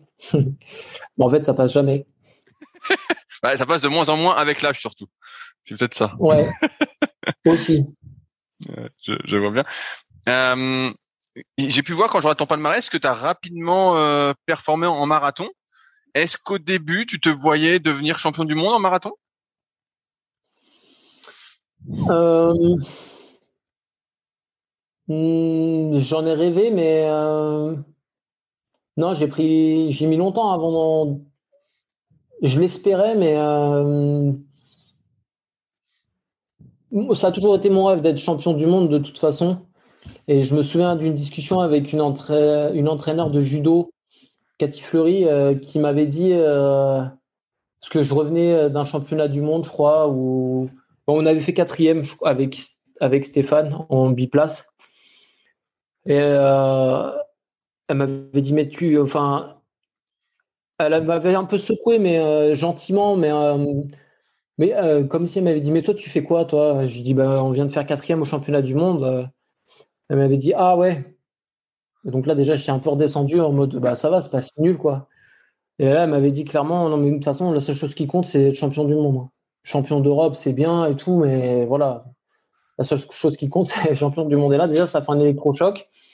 Parce que quand même, ça reste euh, bah, quelqu'un qui a, qui a de l'expérience, puis dans une fédé de judo où ça brasse énorme au niveau résultat, tu, tu, sais, tu sais ce que ça veut dire. Et euh, je me souviens aussi d'une réunion avec, euh, avec les coachs. Et j'avais posé la question à, à savoir est-ce que vous pensez que je peux atteindre mes objectifs? Parce que c'est important aussi de savoir si voilà on se, se voile pas la face en fait. Euh, c'est délicat hein, comme question il faut être, euh, proche. Euh, enfin, je l'avais posé à Nico Parguel cette question et à François During aussi et je leur avais posé cette question et je me souviens de la réponse. Je me souviens plus de la réponse de François. Mais il avait plutôt été dans mon sens quand même. Ça n'avait pas été négatif. Et la réponse de Nico, c'est euh, il m'avait répondu Je crois en tes capacités à atteindre tes objectifs. Et à cette époque, enfin, quand. Mais ça remonte à longtemps, hein, ça remonte à, je pense, euh, je sais pas, 7, 8 ans au moins. Quand il m'avait dit ça, du coup, après, tu prends conscience et tu te demandes euh, bah, pourquoi tu le fais, qu'est-ce que tu vas mettre en place pour le faire, pour y arriver? Et Et c'est pas un long fleuve tranquille en fait. Et, qu'est-ce que tu avais changé justement? Pas mal de choses. C'est une adaptation, une rigueur euh, au quotidien. C'est euh, c'est euh, ouais voilà. Enfin c'est sur le papier c'est ça. Après j'ai changé aussi un peu mon mode d'entraînement, ma je me suis plus euh, concentré sur moi-même en fait. Je crois que c'est à partir de là où je me suis vraiment approprié mon projet et je suis parti de. Enfin, j'ai arrêté de pagayer pour pour le, pour les autres quoi. Enfin, pour les autres ou pour les autres et pour moi. Et là, je fais plus pour. Euh, je le fais plus. Enfin, je faisais. J'étais maître de mon projet. Je me suis dit là, c'est je vais le faire pour moi et pas pour personne d'autre et pour euh, pas pour me dire oh là là faut que je sois fort à la sélection, sinon je vais pas avoir de saison parce que sinon je vais pas être pris pour faire ci ou pour faire ça en fait. Mais si en fait si à la fin de l'année tu veux être champion du monde, euh, euh, la sélection c'est juste une étape au final et ça doit passer euh, ça doit passer facile quoi. Donc c'est des prises de conscience à droite à gauche sur sur des petites choses et qui sont c'est des petits détails au final qui font les grandes différences quoi. Et heureusement j'ai été j'ai été bien accompagné euh, dans, ces moments-là, dans les moments assez durs aussi, euh, avec. Euh, enfin, j'ai été sorti des listes une certaine, en, je pense en 2015, je crois.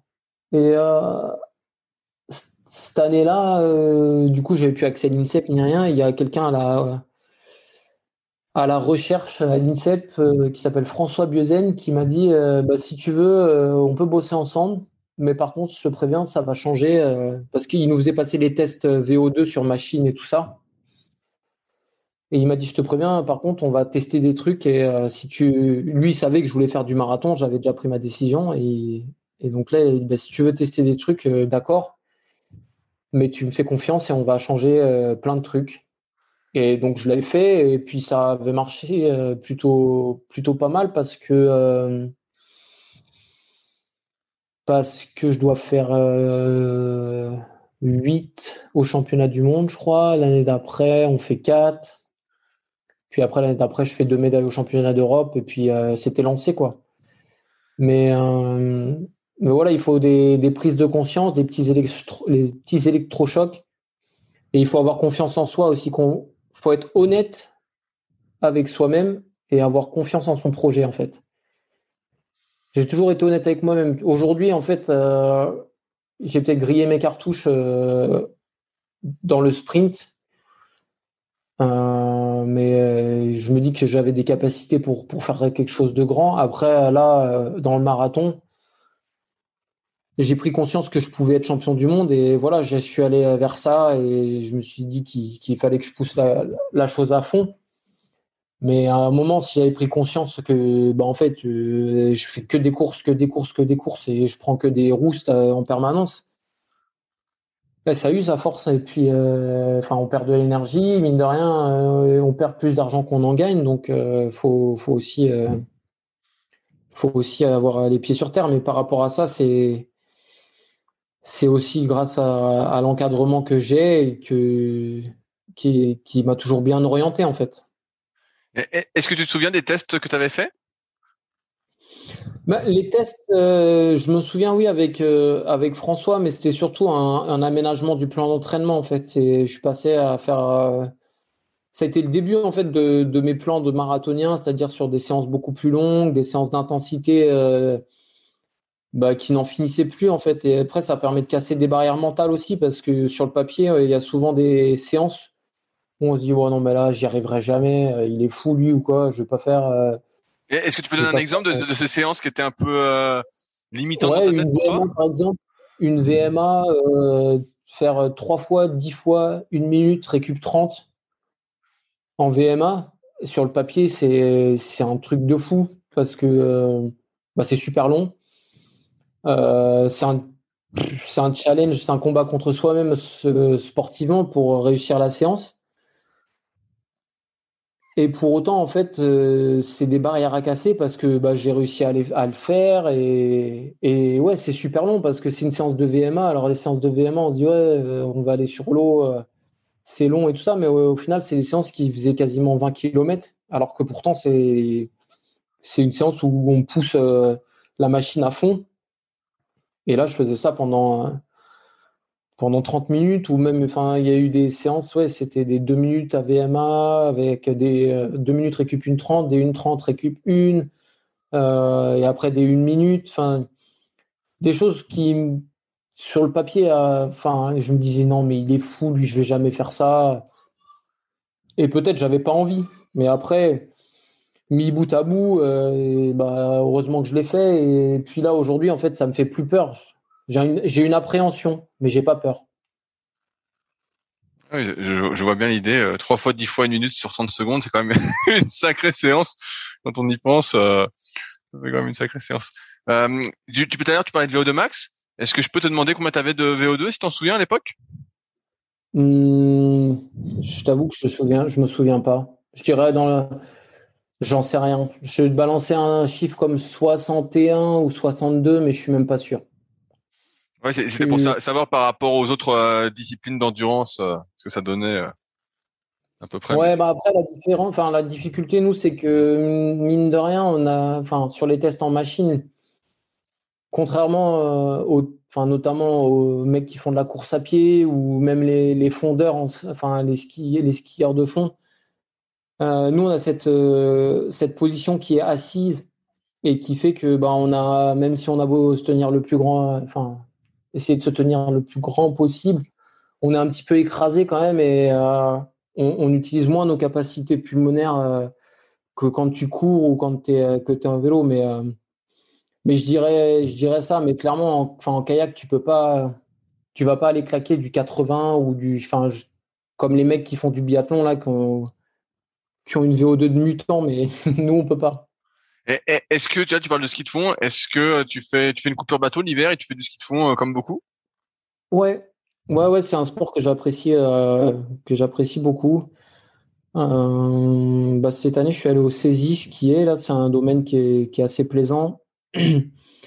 Et j'essaye ouais, de, de, me faire une semaine à dix jours ça peut être, euh, ça fait toujours, euh, ça fait toujours du bien d'aller, d'aller, puis de changer d'air aussi, parce que bah, moi je vis au quotidien à Paris. Euh, même si j'aime beaucoup Paris, d'aller voir la nature, ça, c'est, agréable. À partir de, quel moment le, projet du, du, K2 en marathon c'est, fait pour toi? Bah déjà en 2000, je réfléchis. Je réfléchis parce que ça fait longtemps maintenant que je fais du marathon. En 2015, je courais le mono. je courais le mono. là, il y avait deux monos, un K1. non, deux monos, un K2, pardon. Et l'idée, c'était toujours le premier, le deuxième, enfin, plus ou moins à l'époque, on a toujours respecté ça. C'était le premier, le deuxième de la sélection, on faisait le K2 ensemble et, et le 3 et 4 aussi. Donc, c'est ce qu'on a fait, même en 2016. En 2016, je fais K2 avec Stéphane. On doublait tous les deux au championnat d'Europe. Euh, championnat d'Europe pourri parce que moi, je me baigne. Il y a un Espagnol qui me fout dans un arbre en mono, donc je me baigne. Steph, il doit faire 6, euh, je crois, en mono. Et puis, on court. C'était l'une des premières fois où on, doublait. Et en plus, les deux gars qui faisaient le mono doublaient dans le même K2. Et euh, on fait un super début de course. On se retrouve à 3 devant avec les deux bateaux espagnols. Donc, euh, médaille potentielle. En plus, bon, ils nous mettaient un peu la misère, les Espagnols, mais c'était plutôt. Bon, ça passait, quoi. Et puis, en fait, Steph a fait un malaise à un portage et du coup, on a dû abandonner. Euh, mais là, déjà, on s'était dit, bon, ok, c'est pas mal le K2. Et, du coup, on a fait le choix au championnat du monde. Vu qu'on avait fait un début de course assez, euh, assez agréable, on va dire, euh, dans le groupe de tête, s'est échappé à trois bateaux en même temps, les autres Français avaient pris une pénalité de 15 secondes. Mais bon. Euh, on s'était dit au championnat du monde qu'on faisait le choix de faire que le mono. Donc du coup, euh, voilà. Et à l'arrivée, on fait 4 au sprint. On fait euh, toute la course dans le groupe de tête. C'était vraiment agréable. Et voilà, après, en fait, le projet vraiment du K2, il s'est fait en 2018 avec Jérém parce que euh, en 2017 en fait on devait courir avec Edwin, euh, on a couru le championnat d'Europe, puis on n'a pas couru le championnat du monde. Et à l'issue de ça, on s'est dit mais quand même, euh, moi je m'entraînais avec Jérém au quotidien parce qu'il est sur Paris avec moi. Et on s'est dit mais en fait vu qu'on est quatre à faire du bateau, Steph, il habite à, Lyon, Edwin, il est à Toulouse, et nous, on est tous les deux là. C'est quand même pas très malin, en fait, de dispatcher les trucs. Euh, enfin, de, séparer les équipages, alors qu'il y avait moyen, en fait, de préparer, euh, le préparer le bateau ensemble, parce que tu vas courir, euh, tu vas faire une course de deux heures avec, avec quelqu'un, plus tu le connais, mieux c'est, mine de rien. Et à l'issue de ça, du coup, on s'est dit, euh, allez, on, fait le K2 ensemble. Euh, Steph et moi, on courait quand même le K1 au championnat d'Europe. Lui, il fait 4. Moi, je fais. Je dois faire 5 ou 6, je crois. Et en fait, le lendemain, sur le biplace avec Jérém, on a perdu le gouvernail pendant la course. Oh merde Du n'importe quoi. Et du coup, euh, bah, on s'est dit nul. On a fait, donc on a abandonné et euh, on voulait courir le championnat du monde ensemble. Et on avait un peu pris la décision de faire que le K2 quand même. Et puis, euh, Jérém, il a eu un accident de, en vélo, il s'est fait renverser par une voiture et donc du coup il a eu euh, une luxation de la clavicule, enfin quelque chose qui l'a bien handicapé pendant un bon moment. Et à l'issue. Moi, c'était dur parce que je me souviens qu'on allait à l'entraînement à l'INSEP, euh, c'est en plein été, mais on allait faire de la machine à pagayer, euh, euh, des séances de VMA, justement, j'y reviens, sur machine à l'INSEP. Merci Nico. Et il m'appelle en vélo, donc il faisait super chaud. Je me souviens, j'avais la banane sur le vélo, je, je vois qu'il m'appelle. Je m'arrête sur le bas-côté quand même. Et au moment où j'ai décroché, tout de suite à la voix, j'ai compris qu'il y avait un truc qui s'était passé. Et là, il me dit Bon, je viens d'avoir un accident. Euh, je lui dis Ah merde, ça va pas. Il me dit Non, j'entends les pompiers, clavicule euh, out. Et là, franchement, mon monde, euh, sur le moment, le monde, il s'arrête. J'ai lâché mon vélo, je fais Oh là là, mauvais délire.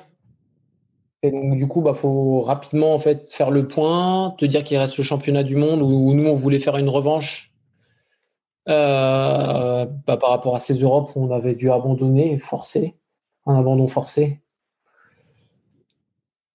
Et bah, il a été super cool parce que même avec euh, les, enfin, le bras en écharpe, il est venu me, me suivre à l'entraînement l'été et tout pour me pousser parce que bah, même si on faisait pas le K2, moi j'étais aligné en monoplace euh, au championnat du monde. Et c'est dire qu'on avait la forme parce qu'à peu de choses près, on a le même niveau et je fais 4 au championnat du monde. Donc c'est un regret de ne pas avoir pu euh, être aligné cette année-là au championnat, enfin en, K2 en tout cas.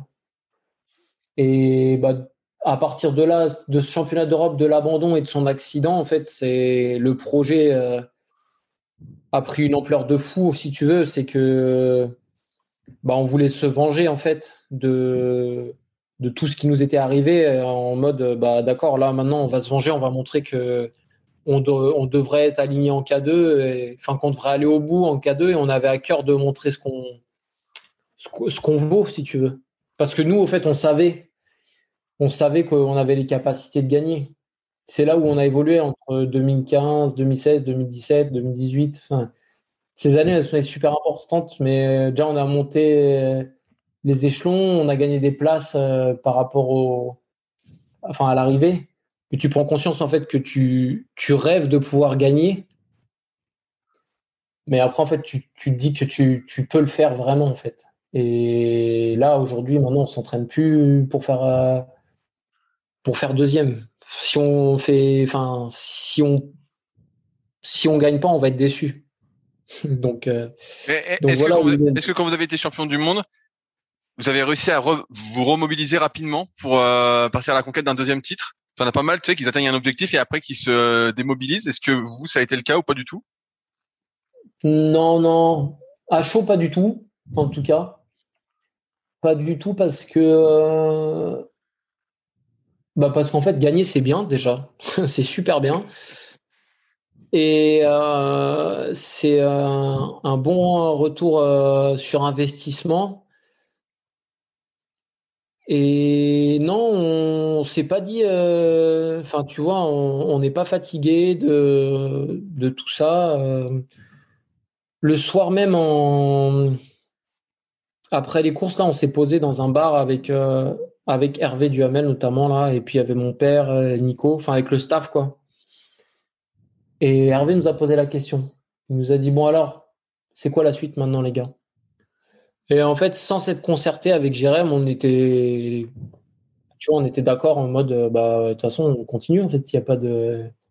La suite, c'est, on va aller, on va aller. Le but, c'est d'aller chercher un deuxième, d'un deuxième titre. Euh. Et puis en plus, il y a Filou, euh, Collin là, notre coach, et qui a été champion du monde, double champion du monde, même qui nous avait, qui nous avait un peu charrié en disant gagner une fois, c'est bien, mais euh, allez le gagner une deuxième fois, euh, comme ça, vous montrerez qu'il n'y a pas de hasard. C'est bien cette phrase. Donc, du coup, bah, du coup, voilà, même si c'est. Enfin, le, on le fait pour nous, hein, on ne fait pas pour montrer aux autres que. Mais on sait qu'on peut le faire et euh, j'espère vraiment qu'on va le faire. Mais voilà, la motivation, elle est encore. En tout cas, en 2020, après le championnat du monde, elle était encore là à fond. Euh, après, là, avec la pandémie et tout, j'avoue qu'on a pris deux, trois claques quand même. Parce que tu cours après euh, une carotte, en fait, qui se rapproche jamais. Elle est. D'un coup, tu te dis, ah, c'est bon, allez, euh, il y a une course. Finalement, elle est annulée. Et puis après, non, bon, bah, c'est décalé. Donc, tu, te tu changes un peu le plan d'entraînement. Tu dis que je vais avoir ton... tu vas avoir ton pic de forme à tel moment ou tel moment. Et puis en fait, bah non, c'est vraiment annulé. Et donc c'est vrai que là, euh, la Coupe du Monde qui a la semaine prochaine, ça, il est temps qu'elle arrive et on a, on a super hâte parce que bah là, la dernière course vraiment importante, enfin même si on a été à Turin cette année, il n'y avait pas grand monde. Et là, euh, voilà, là, c'est important pour nous de remettre le dossard, de de remettre un numéro, de se remettre en condition, même si pourtant on va pas courir en, en biplace. Tu vois, là, c'est que des courses de mono. Mais déjà, c'est bien. Et, euh, et à l'issue de ça, en plus, bah, une petite course de mono, ça reste sympa parce qu'on se jauge entre nous. même si on s'entraîne tous les jours ensemble, on voit à peu près où on en est et tout. Et donc, on reste des compétiteurs et on se met des petits challenges entre nous. lui, il veut, il veut gagner plus que tout. et puis, bah là, moi aussi, tu vois. Donc, ça va être une, une belle bagarre. J'allais dire, heureusement que tu t'entraînes avec euh, Jérém, comme ça vous êtes deux à vous tirer la bourre, parce que sinon, en fait, tu t'entraînerais tout seul toute l'année, en gros. Bah après, on est sur la structure quand même, donc euh, il nous, enfin, on a, on n'est pas, on n'a pas, on n'est pas interdit de s'intégrer au groupe des sprinteurs, hein, et même euh, l'hiver, on, en, on fait des séances euh, avec eux, et, c'est même super bien hein, avec Étienne, avec Kiki avec euh, un peu tous les sprinteurs, euh, enfin les Miller, il y a Guillaume B aussi qui est là, Guillaume Le Floch, euh, même si lui il est mi-sprinter, mi-Miller. et c'est bien pour nous. Et puis là, non, y a, on a une nouvelle recrue dans, notre, dans notre groupe qui était de deux. Maintenant, on est trois, parce qu'il y a Théo Maréco qui s'entraîne ces derniers temps pas mal avec nous. Et c'est cool d'avoir d'avoir un, je vais dire un jeune, entre guillemets. Mais oui, c'est vrai qu'il est jeune et nous, on est un peu vieux. Mais c'est bien d'avoir un jeune qui est motivé, en fait, et qui vient, qui vient nous challenger, en fait. Qui vient nous challenger et qui est curieux aussi et qui, qui, qui peut, qui pose des questions et puis qui, qui demande à, à savoir. Euh, enfin, il, essaie de prendre des marques, en fait, pour, euh, bah pour, pour y arriver, quoi. Donc, c'est pour nous, c'est agréable aussi. Est-ce que justement les, questions qu'il pose parfois te font te, remettre en question par rapport à ce que tu fais? Mmh. La remise en question, elle est un peu permanente de toute façon, parce que rien n'est rien n'est acquis, ça serait trop facile. Ça serait trop facile. Et puis au final, euh, au final, on a besoin de ce, ce challenge tous les jours. Enfin, il faut jamais se dire que c'est bon, ça suffit et on a atteint. Enfin, ou alors c'est le jour où tu arrêtes, tu te dis c'est bon, j'ai atteint mes objectifs, j'ai atteint mon, j'ai atteint mon, pic et puis voilà. Non, il pose des questions, mais même si on a des acquis nous et on peut lui apporter des réponses, des fois c'est des questions qui sont euh, qui ouvrent un débat en fait, si tu veux, parce que même si lui c'est un novice entre guillemets dans la discipline. Euh, c'est un bon pagayeur, c'est un bon glisseur, c'est quelqu'un d'intelligent et du coup, il peut aussi nous apporter quelque chose où on se dit ah mais ouais en fait euh, c'est vrai qu'on peut peut-être euh, on peut peut-être y voir une plus-value à essayer de faire ci ou ça quoi. Tout à l'heure tu, tu, parlais que tu avais fait des séances de VMA l'été sur la machine à pagayer. Est-ce que c'est quelque chose que vous faites couramment? Parce que quand il fait beau, j'ai envie de dire on va dehors. Donc Ouais, euh, on l'a pas fait l'année dernière. Bah, l'année dernière, en même temps, il n'y avait pas de compète. Mais faut pas que je le dise trop fort parce que si Nico il écoute, faut pas que ça lui donne des idées quand même. Euh, c'est bien parce que les séances de machine, de VMA, enfin ou de machine en général, euh, en tout cas pour moi personnellement, moi je suis un glisseur en bateau, je suis pas euh, je suis pas un, bourrin, je, glisse quoi. Euh, techniquement, c'est correct. Et en machine, je suis pas bon. J'aime pas trop ça parce que c'est de la torture, c'est de la FE quoi. Et donc c'est un bon rappel en fait, un bon rappel de, de, muscu et de développement de, puissance dans le geste de dans le geste du, du kayakiste. Donc c'est pour ça que on y va un peu en traînant les pieds, mais quand même, euh, ce petit bloc, des fois, il est intéressant. Il est intéressant. Est-ce que ça te change pas ta, ta gestuelle? Tous ceux que j'ai interviewés disent que ça, c'est un peu différent d'un point de vue gestuelle. Ouais, bah si, forcément, mais euh, mais faut s'adapter de toute façon. Déjà, ma gestuelle, elle a changé comparé à, avant par rapport à mon à mon à mon geste de de ligneux. Donc aujourd'hui, euh, voilà, on va sur la machine, on s'adapte, on fait en sorte que. Il y a le challenge des watts, de toute façon. Euh, même si d'une machine à l'autre, c'est jamais, pareil. Euh, quand on le fait, en tout cas, on essaye de, garder tout le temps la même machine et de soit de se maintenir par rapport aux meilleurs watts qu'on a réussi à produire sur la, première, la séance précédente, ou alors euh, de, faire mieux à chaque fois. Mais voilà, c'est plus. Euh, la machine, c'est plus une bagarre contre soi-même, un combat contre soi-même et essayer de, développer des watts, des, enfin ouais, c'est ça, faut, faut faire parler les watts sur la machine. De toute façon, c'est le seul truc, c'est le truc le plus fiable. Donc, qu'est-ce que tu utilises comme machine? Tu dis qu'il y en a plusieurs. Toi, tu utilises laquelle en priorité? Bah, En fait, on utilise au pôle, il y a des Dan Sprint, mais si tu veux, on avait déjà vu que même d'une Dan sprint à l'autre, tu te mets sur la même, euh, tu tires de la même manière, il y, aura une différence de watts. Et donc du coup, quand je te dis c'est, euh, on reste sur la même machine, c'est vraiment euh, quand on va commencer à faire un cycle de séance sur machine. Et ben moi, je vais prendre telle machine, Jérémy va prendre telle machine et on va pas s'échanger les machines. On va faire le, tout, tout le cycle comme ça. Ok. Et, et, je peux te demander à quoi ça correspond en termes de watts, ce que tu tires dessus?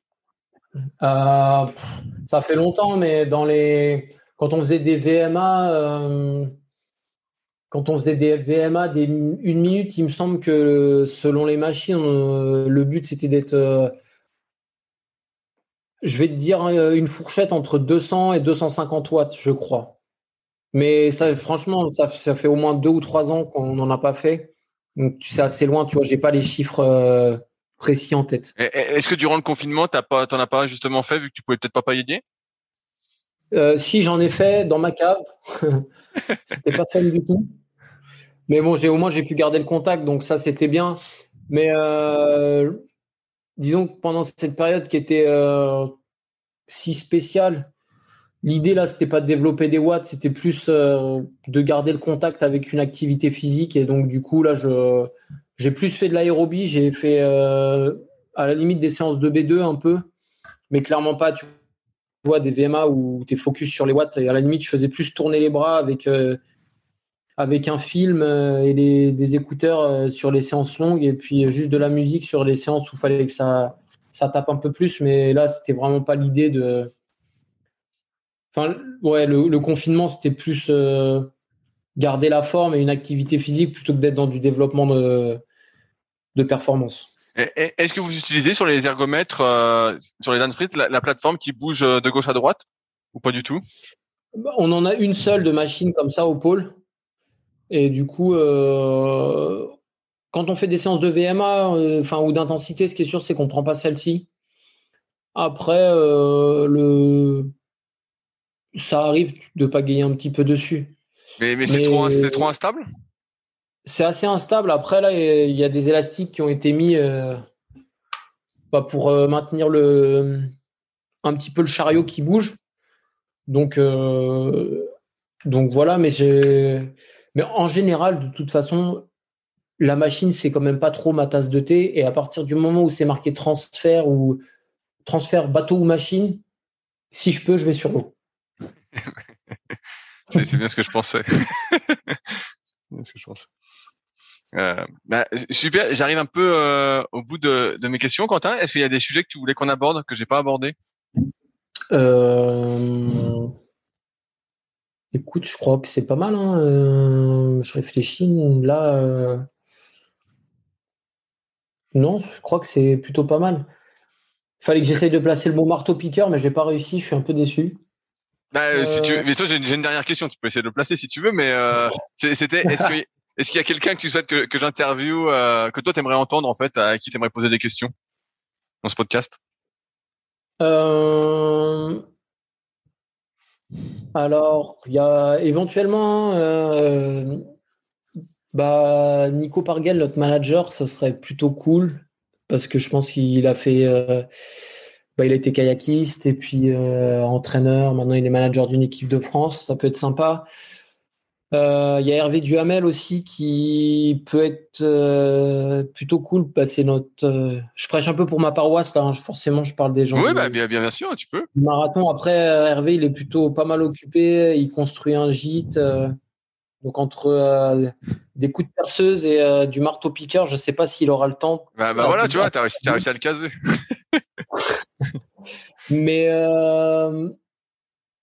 mais non, là, y a, voilà, c'est pas mal. Euh, c'est pas mal. Après, euh, je, je, pense qu'on te l'a déjà dit, mais après, Il y a Philou aussi, Philou Colin, ça serait cool. Oui, mais j'essaye de l'avoir, mais pour l'instant, euh, il fait son difficile. Donc Phil, si nous tu es, c'est déjà le troisième ou quatrième personne qui me dit euh, qu'il le recommande.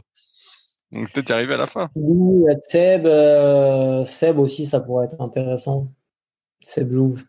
Mais bah, je suis sur le coup aussi, mais il est souvent euh, sorti en mer, donc c'est compliqué aussi pour, pour, pour, se caler. c'est un peu compliqué. Bon, en tout cas, bah, euh, cool. Merci Quentin, en tout cas, d'avoir pris le temps en ce dimanche euh, après-midi pour le podcast. Euh, S'il y en a qui, souhaitent, qui souhaitent te, contacter, est où est-ce que je les renvoie? Est-ce que tu as eu euh, un endroit préféré? sur mon sur mon Insta, sur mon Insta perso. de toute façon, j'en ai qu'un, mais sur mon Insta, Quentin Urban, il y en a qu'un. De toute façon, il peut. Ou alors, s'il y en a plusieurs, il y a ma tronche en photo de profil et des photos de kayak partout. C'est assez facile à trouver. Eh ben super. Et eh ben merci encore euh, pour tes réponses et puis euh, je vais suivre avec intérêt euh, tes prochaines compétitions et notamment cette Coupe du Monde qui arrive qui était qui est plutôt incognito donc si je comprends bien. Mais peut-être qu'on la verra bientôt en ligne en direct comme d'autres compétitions. Ouais, oui, bah il y a ça et puis après de toute façon ça va aller assez vite le championnat d'Europe en Russie qui, qui enchaîne début juillet aussi. Ok, bon bah ouais super. Bah, merci encore à toi et puis bah, salut à tous. Merci bien. Si vous êtes encore là, c'est que l'épisode vous a plu. Dans ce cas, je vous invite grandement à m'aider à faire grandir ce podcast en mettant une note de 5 étoiles et un commentaire d'encouragement sur l'application de podcast où vous l'écoutez et plus particulièrement sur l'application podcast d'Apple. Cela m'aidera d'autant plus à accueillir les meilleurs kayakistes français grâce à la crédibilité que vous me donnerez. Enfin, vous pouvez retrouver la retranscription écrite de cet échange sur www.secretdukayak.org. En attendant, laissez glisser et à la semaine prochaine.